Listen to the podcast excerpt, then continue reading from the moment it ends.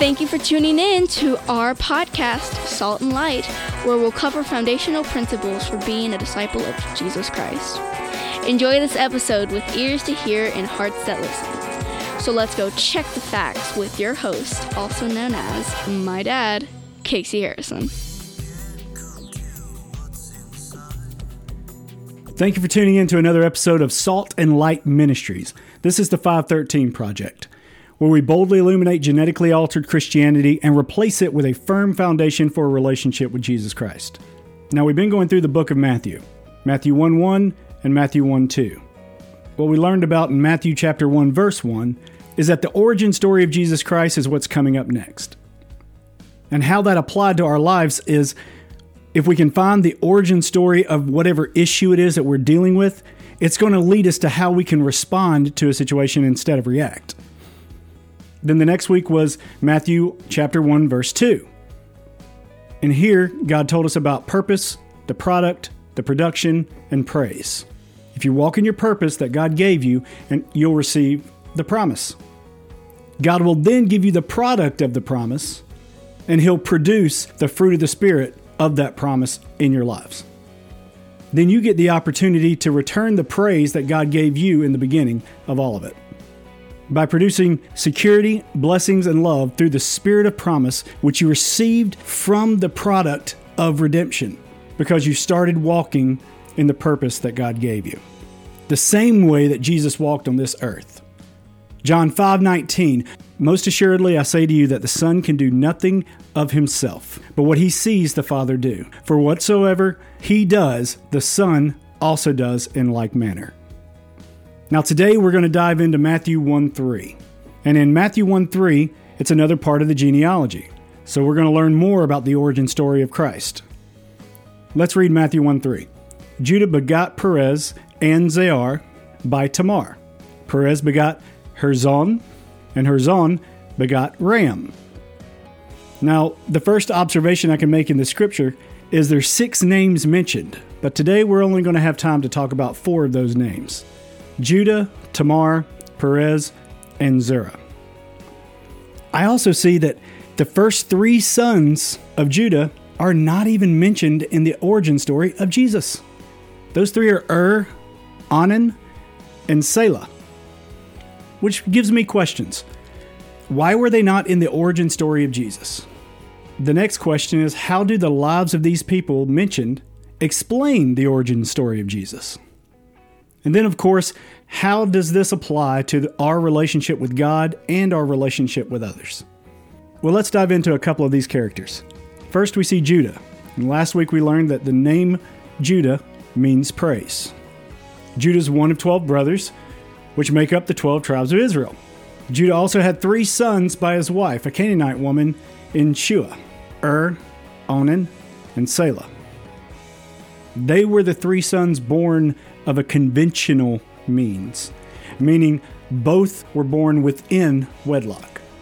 Then Judah arranged a marriage between his firstborn Ur and Tamar. Genesis 38 7 says, Ur, Judah's firstborn, was wicked in the sight of the Lord, and the Lord killed him. Well, that explains why Ur didn't get an invite to the origin story of Jesus. Because it takes a lot for God to call you wicked. And God doesn't tolerate wicked. So no wonder Ur didn't get a shout out. And one thing to remember is according to the Hebrew law, when a woman's husband dies, if there's no heir to the family, she would marry the next son in line to conceive a child. But that child would be considered the child of the first husband. In this case, Tamar was sent to Onan to marry and conceive a child, and that child would be credited to Ur. Well, that didn't make Onan very happy and I know this because of Genesis 38 9. But Onan knew that the heir would not be his. And it came to pass when he went to his brother's wife that he emitted on the ground, lest he should give an heir to his brother. I know that seems a little graphic, but that action had a consequence. And that consequence can be found in Genesis 38:10. And the thing which he did displeased the Lord, therefore he killed him also. So now Onan lost his shot to be in the origin story of Jesus as well. Remember the Hebrew law Ur and Onan are both dead. Now there's only one son left. So Selah is supposed to marry Tamar, but Selah's too young to marry. So Judah makes Tamar a promise in Genesis 38:11. Then Judah said to Tamar, his daughter-in-law, "Remain a widow in your father's house till my son Selah is grown." So she goes to her father's house. Time passes and Selah comes of age to be married, but Judah doesn't send Selah to Tamar. Now keep in mind, Judah knows the Hebrew law. It's up to the man of the house to enforce the Hebrew law as well. Yet Judah made a choice to ignore it. And if you're wondering where I see that, look at Genesis 38:13.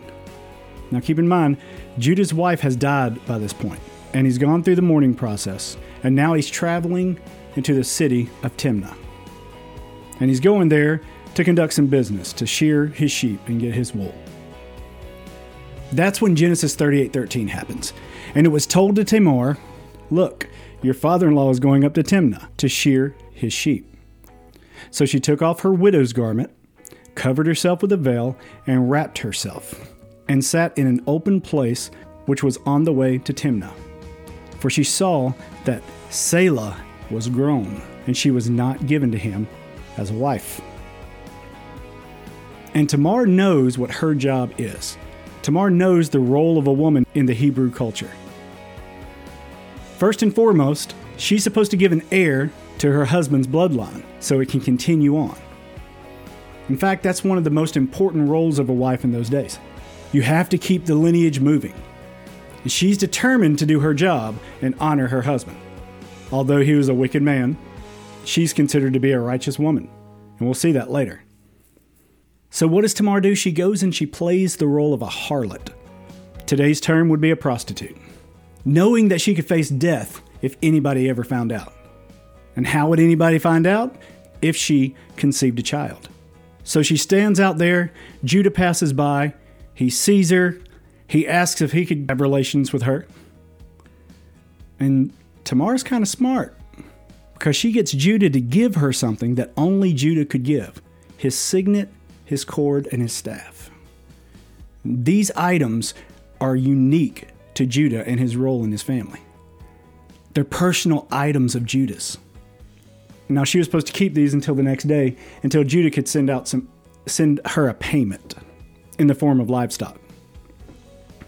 And she was supposed to keep these as collateral for her services in the bedroom. Read Genesis 38 16 through 18. So Judah and Tamar, they do the deed, they complete the transaction. Judah leaves, Tamar disappears. The servant can't find her the next day. And that transaction resulted in Tamar getting pregnant. Now skip down to Genesis 38 24. Judah's told that Tamar has played the harlot and she's pregnant. Now Judah's ticked off. He's angry. He issues an order to bring her out and have her burned. Remember, it's his job to enforce the law. The same law that he broke, by the way, by not sending Selah to Tamar. And this is where Tamar's cleverness really shows through, as well as her commitment to Judah's family. Look at Genesis 38 25. When she was brought out, she sent to her father in law, saying, By the man whom these belong, I am with child. And she said, Please determine whose these are. And it was the signet, cord, and staff. Here's where Judah gets reality checked in the very next verse. So Judah acknowledged them and said, She has been more righteous than I, because I did not give her to Selah, my son. She ends up being the righteous one over the man that was supposed to enforce righteousness. Why did I give you this whole backstory of Judah and Tamar? Three points. The first point is if you don't protect your purpose, you'll lose your promise. Ur and Onan had the promise of Abraham. They were involved in being a part of a great nation, of the blessing of God, the promise to be blessed. Instead, they took for granted what they'd been given, and they used it in a way that resulted in their death. How many times have we as Christians took for granted the gifts of redemption that Jesus died on the cross to give us? We take it for granted when we place other people, other places, and other things ahead of our relationship with God all the time. You can find time to watch the game, but you can't find time to read the Word of God. You're taking it for granted. You know more about the players on your favorite team and their stats, and you don't even have access to them. You know more about them than you do about the God who served us on a cross and gave us access that we would never have without Him. Freely given access. In fact, I dare you, just try approaching a pro athlete or any celebrity, and I bet you'll be taken down in an instant. No access. Not unless you have a personal relationship with them already. But Jesus says, Come to me, all who are tired, and I'll give you rest. In fact, Jesus even offers for you to learn of Him. You're now blessed because of the origin story of Jesus Christ and the promise God made to Abraham the promise of full access and the opportunity for a relationship with Him. Yet most Christians don't protect that promise and never walk in their inheritance as a child of God. I wonder how many people die prematurely because of it. So that's the first point. Protect your purpose in the same way Tamar protected hers, and preserve your promise from God. The second point is that while you're protecting your purpose, you will be wronged. You're going to get hurt. People will hurt you. You can see this in the life of Tamar. Her purpose was to secure an heir for her husband. But her husband was so wicked that God killed him. And by the way, God killing people isn't really outside of his character when he considers them wicked. Go to the New Testament and check out Ananias and Sapphira. That was after Jesus died on the cross. So just keep that in mind. But God killed Ur. His wickedness and his lack of honor for his wife hurt his wife, Tamar. It hurt her purpose. I mean, it had to hurt Tamar. Think about it. If someone cheated on you, would you get hurt? I'm not saying that's what Ur did. I don't have any scripture to back that up. But I do know that that's one of the things that God qualifies as wicked, along with sleeping around, which is cheating on your spouse. Other things that would consider you to be wicked in the eyes of God would include having sex with the same gender, running towards something you know is wrong, planning on ways of cheating other people, then following through on cheating others. The Bible goes as far as to say rape. And you can see all this in the story of Sodom and Gomorrah. God destroyed two whole cities because he saw the wickedness there. Basically, Ur wronged Tamar. Ur hurt Tamar. And then Onan hurt Tamar. Onan went as far as to take the pleasure of sleeping with her, but refused to give her access to her purpose and give her a child. And then the man of the house who was supposed to enforce the law wronged Tamar as well. He made a promise and he didn't follow through with it. He promised his son Selah to Tamar. In fact, he made the promise in a way of if you'll just go back to your father's house and wait, once my son's of age, I'll give him to you. But once Tamar went back to her father's house, it's kind of an out of sight, out of mind situation. At least that's what I think.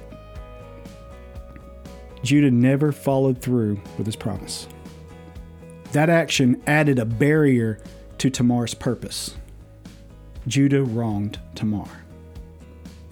This is just one story of someone being wronged in the Bible. So you can expect that someone's going to hurt you, someone is going to wrong you as you walk in your purpose. And if you think that walking in righteousness is easy, you're in the wrong walk.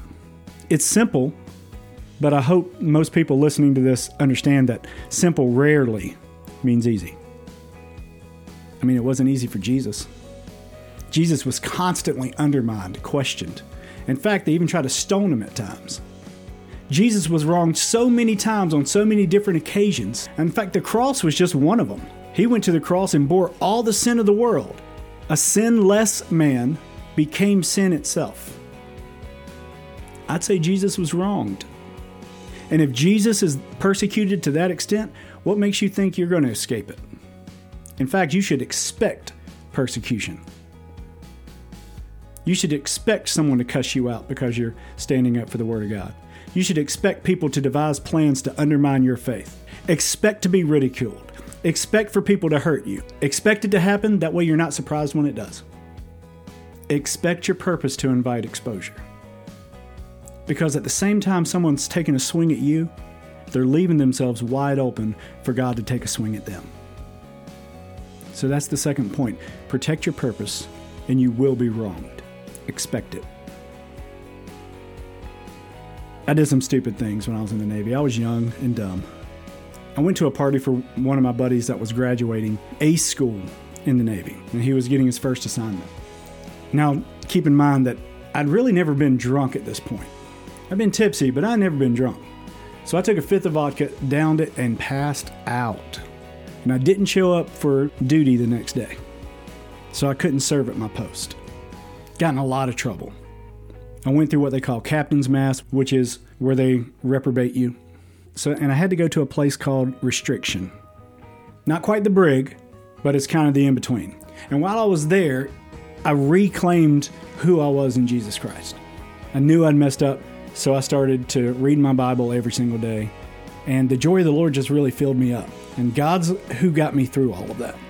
There was this one guy that once he saw me with a Bible in my hand, every day he would cuss me out, he would ridicule me. He told me I was good for nothing and a hypocrite because I'm in restriction in the same way he is. And my response was, You're right, I am here. Jesus loves you, and I love you. And I'd walk off. This happened over 30 days in a row. Constant verbal ridicule from this guy. Well, he was there for about three times as long as I was supposed to be there. So when my day came to leave restriction, he actually approached me. And I thought, hey, here we go again. I'm going to get cussed out before I leave. But the strangest thing happened. He came to me and said, I've been ridiculing you and cussing you out every day, but you haven't changed one bit. In fact, it seems like you only got nicer. I want what you have. For over 30 days, he had been taking a swing at me, but God had been taking a swing at him. And he gave his life to the Lord that day. That was a blessing. Which leads me into point number three God will replace what's taken away from you when you've been wronged. God will give you back what you should have had to begin with. You see, I expected this guy to ridicule me every day. And in the end, he asked for forgiveness. That was such a blessing to me. Just as much a blessing for me as it was for him. Because he was the first person, at least the first person I know about, whose life was impacted from my walk with God, from my relationship with God. And you want to talk about the joy of the Lord? I had it. And the moment he gave his life to Christ, I got so much joy out of that. And it was such a blessing to be a part of seeing him get saved. I can't even describe the feeling. Joy doesn't even cover it. That's my experience. In the scriptures, Tamar's experience is very similar. Because she was wronged by Ur and Onan. They didn't give her a child. And keep in mind, it's not that she wasn't capable of getting pregnant, because God's always clear in the scriptures as to when a woman is not capable of getting pregnant. If you need an example of that, go check out Abraham's wife, Sarah. She said God's forbidden her from having a child. That's why she sent in Hagar to Abraham. God never said that about Tamar, which implies that Ur was not doing his job. And scripture's pretty clear, if I dare say graphic, about Onan not doing his. Scripture's also clear about the lengths in which a person has to go sometimes to protect their purpose. Because Tamar took some extravagant lengths, and she was counted as righteous, more so than Judah. And what did Tamar get in the end? She got blessed double. Because when she conceived by Judah, she received Perez and Zerah. You know, Jesus took a lot of persecution as well. And he was blessed after he was wronged. Revelation 19 16. And he has on his robe and on his thigh a name written King of Kings and Lord of Lords. Now, the blessing Jesus got isn't just a title, but with that title comes the inclusion of a family. Because everyone who calls on the name of Jesus Christ and believes in him has eternal life as an adopted child of God. making us brothers and sisters to Jesus. That's why Jesus is the King of Kings and the Lord of Lords, because He's the big king, big K. As adopted children, we're little kings, little Ks, little lords. That's what gave Paul the ability to say that he counts it all as a blessing. All the persecution he went through, he counted it as a blessing.